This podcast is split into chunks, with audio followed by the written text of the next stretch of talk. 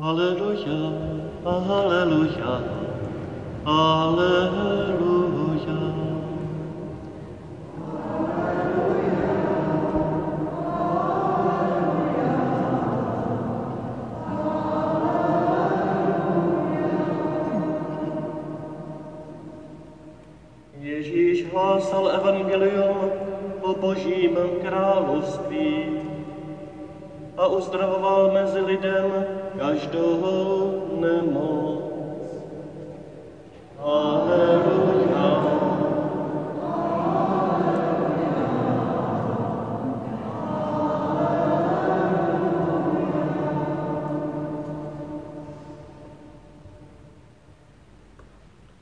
Pán s vámi.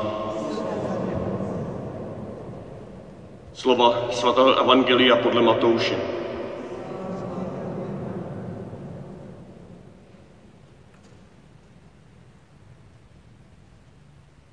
Ježíš odešel z Genezaretu a odebral se do Týrského a Sidonského kraje.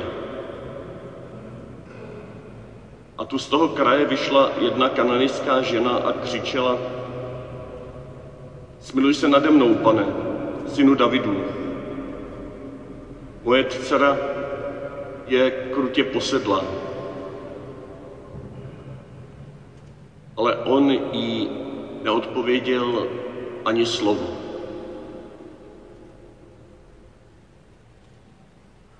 Jeho učedníci k němu přistoupili a prosili ho, pošli ji pryč, teď za námi křičí. Odpověděl, jsem poslán jen ke ztraceným ovcím domu izraelského. Ona mezi tím přišla, klaněla se mu a prosila, pane, pomoz mi. On jí však odpověděl, není správné vzít chléb dětem a hodit ho psíkům. Řekla, ovšem pane, jenže i psíci se živí kousky, které padají ze stolu jejich pánů.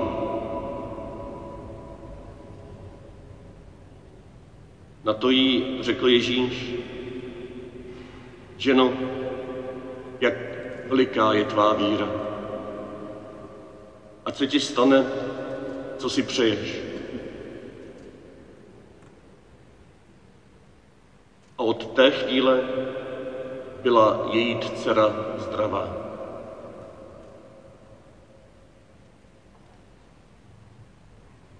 Slyšeli jsme slovo Boží.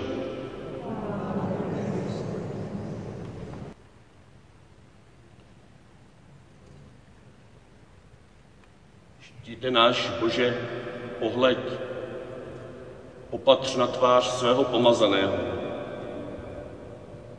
Lepší je jeden den v tvých nádvoří, než jinde tisíc.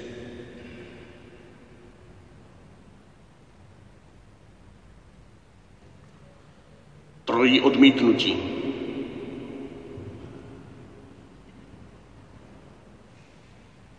Trojí zkušenost nepřijetí. Prostřed bolestné situace nemoci v rodině.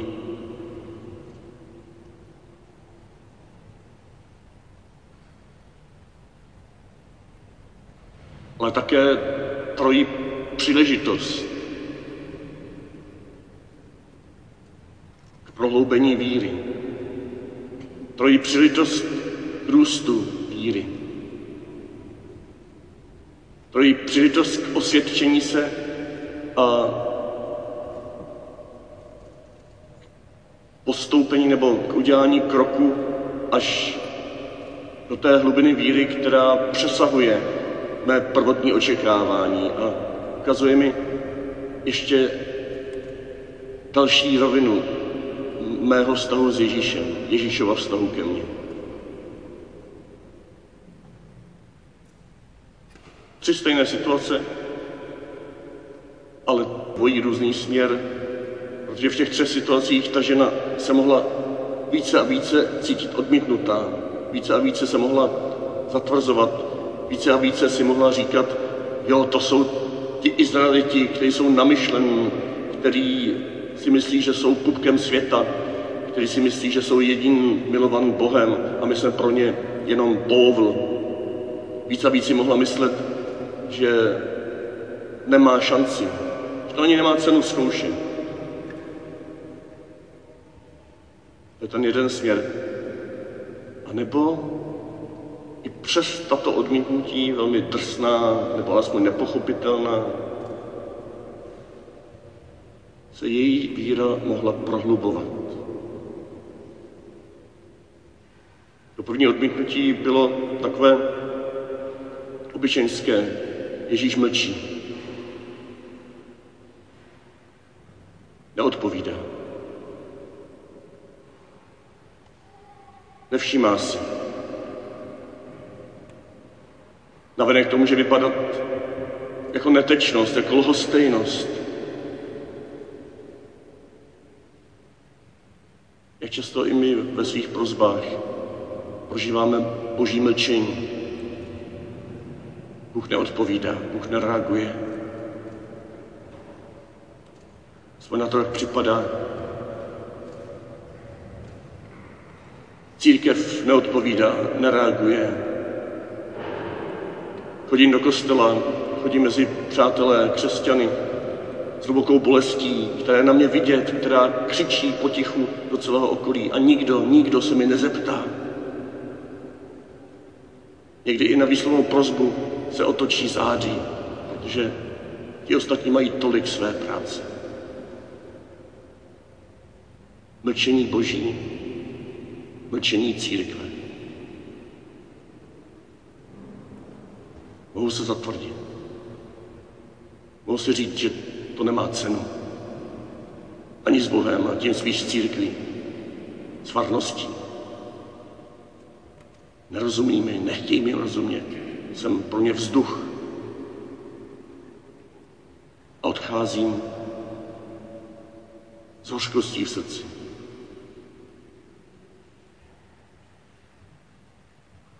Nebo mohu tento prostor nicoty vnímat jako pozvání, jako boží pozvání, které mě vede o stupeň hlouběji, které mě možná chce říct, to, o co ty žádáš, tak je moc důležité, ale pojď se podívat ještě pod povrch své bolesti. Pojď se podívat, jestli pod tvou představou, jak to všechno má být, není ještě něco dalšího, jak to může být.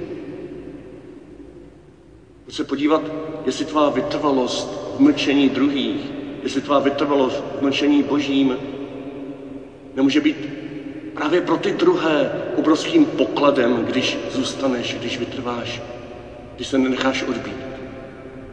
Může být právě pro ně obrovským svědectvím, obrovským příkladem důvěry odmítnutého člověka důvěry nepochopeného člověka.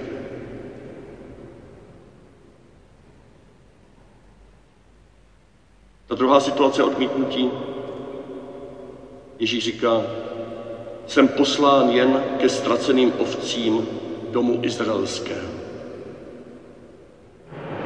Jestliže to první odmítnutí bylo jakési odmítnutí hostejnosti, neviditelnosti, nestarání se o druhé, tak to druhé odmítnutí se zdá, že je takovým odmítnutím, aspoň jak my to vnímáme z, z naší strany, odmítnutím teologickým, nesrozumitelným.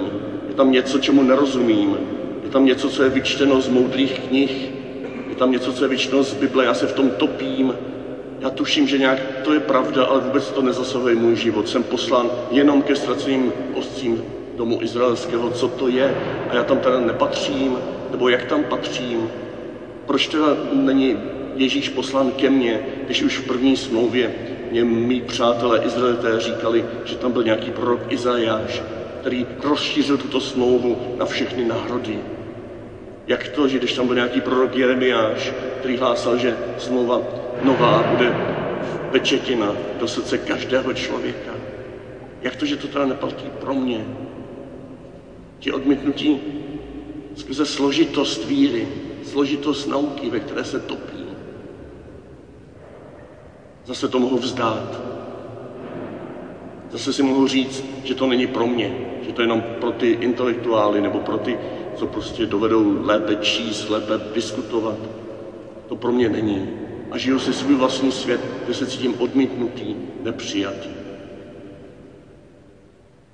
A nebo se mohu rozhodnout pro ten druhý směr. Mohu se rozhodnout, že i přesto, že tomu nerozumím, budu zkoušet porozumět aspoň něčemu. Najdu si někoho, komu důvěřuju a budu s ním o tom hovořit. O všech těch složitostech. Ne s cílem to všechno pochopit, ale pochopit to, co je pro mě důležité. A možná ne úplně pochopit rozumem, ale prožít srdcem.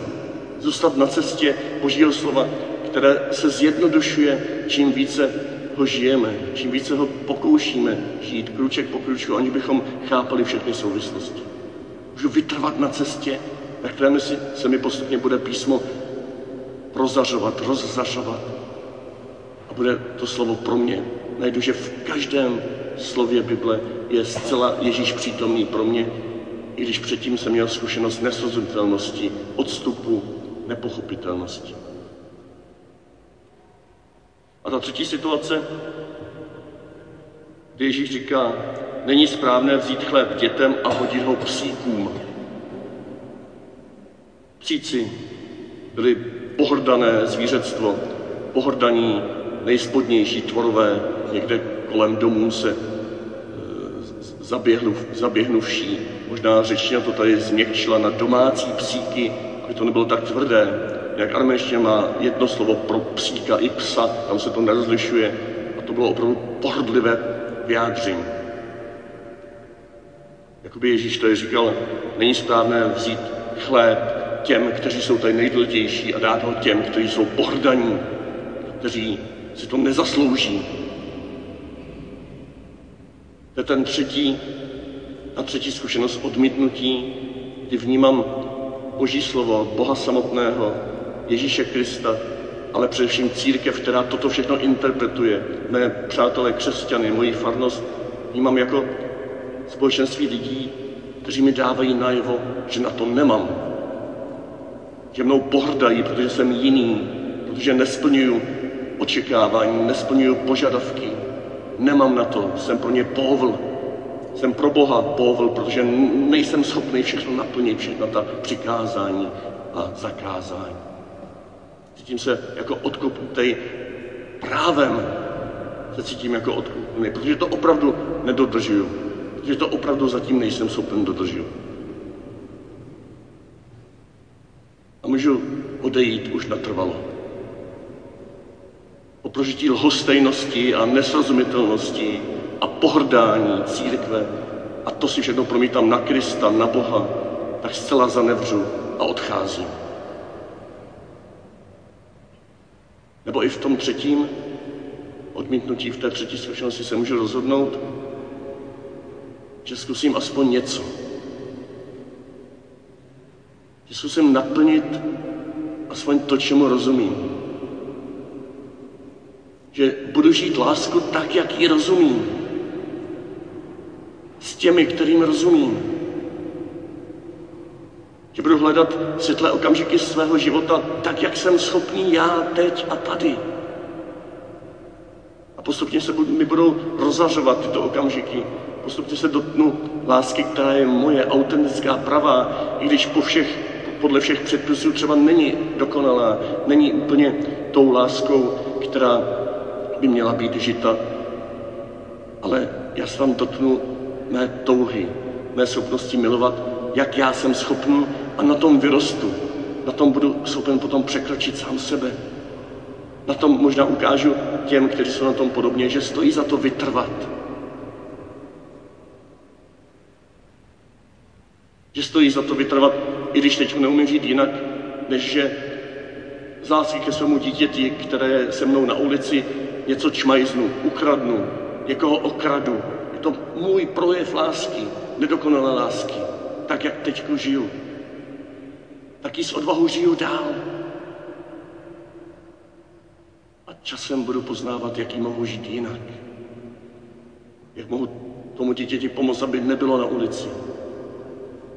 Jak mu mohu pomoct, abych mu nebyl vzorem ve zlodějině, ale vzorem v tom, jak povstat z nějakého průšvihu životního, jak splácet dluhy a tak dále a tak dále. Ale začal jsem tím, že budu milovat skrze zlodějinu, za kterou mě všichni odsuzují, za kterou na mě všichni ukazují prstem, za kterou mě všichni odmítají, kvůli které mě nepustí do kostela a do církve. V těchto třech situacích odmítnutí se mohu rozhodnout, jestli to vzdám, kvůli lhostejnosti druhých, kvůli složitosti jejich povídání o víře a kvůli jejich odsuzování mého stylu života. A nebo jestli přesto budu dál a budu tušit, že pod tou lhostejností, pod tou složitostí, pod tím odsuzováním ještě něco, nebo spíš někdo, kdo takový to není. Do teď se mi jenom zdá, kdy ta Kristova tvář se mi zdá být také lhostejná, také nesrozumitelná, také odsuzující, protože pro mě zpřítomňují takovýto lidé. Ale já se dostanu pod povrch a najednou ta Kristova tvář se mi tam rozáří a najednou pochopím, že možná v tomto příběhu se nedívá jenom na mě, ale dívá se taky na své učedníky, kteří jsou lhostejní, kteří jsou netrpěliví, kteří mu říkají, propusti, zbav se ji, doslova tam je. Jo, nevíme, jestli tím chtějí říct, vyhov ji, uzdraví, ať nás už neotravuje, anebo ji pošli pryč, rychle, ať nás už neotravuje. V každém případě ti učedníci jsou stělesněním těchto postojů hostejnosti, netrpělivosti a možná i složitosti. Mezi sebou se pořád o to hádají, pořád nechápou. Jsou stělesněním postojů odsuzování, když se dívají na ty ostatní, kteří ne, nechodí s Ježíšem a říkají, pošli na ně oheň, ti k nám nepatří. Tito učedníci především v dnešním příběhu potřebují uzdravení.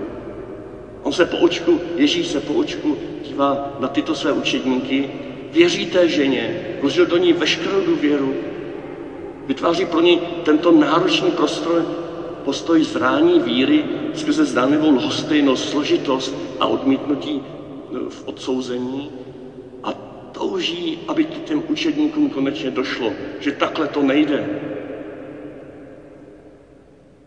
Já si představit, že on tam na tu ženu jakoby spiklensky pomrkává, nějaké jiné rovině, jako by se s ním vnitřně totožňuje, sjednocuje a říká, vydrž ještě holka, vydrž chvilku.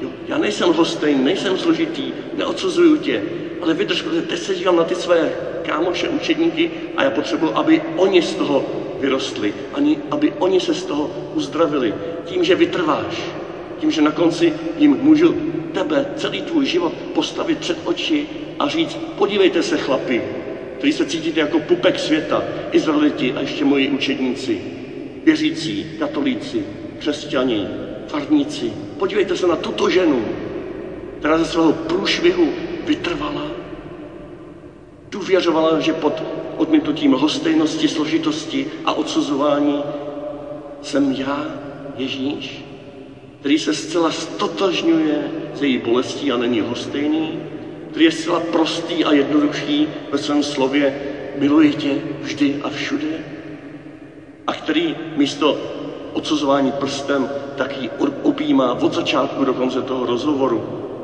a je s ní spiklensky spojen, aby vám teď jí postavil před oči a řekl, zpamatujte se a přestaňte být partou učedníků, přestaňte být církví, která je hostejná, složitá a odsuzující.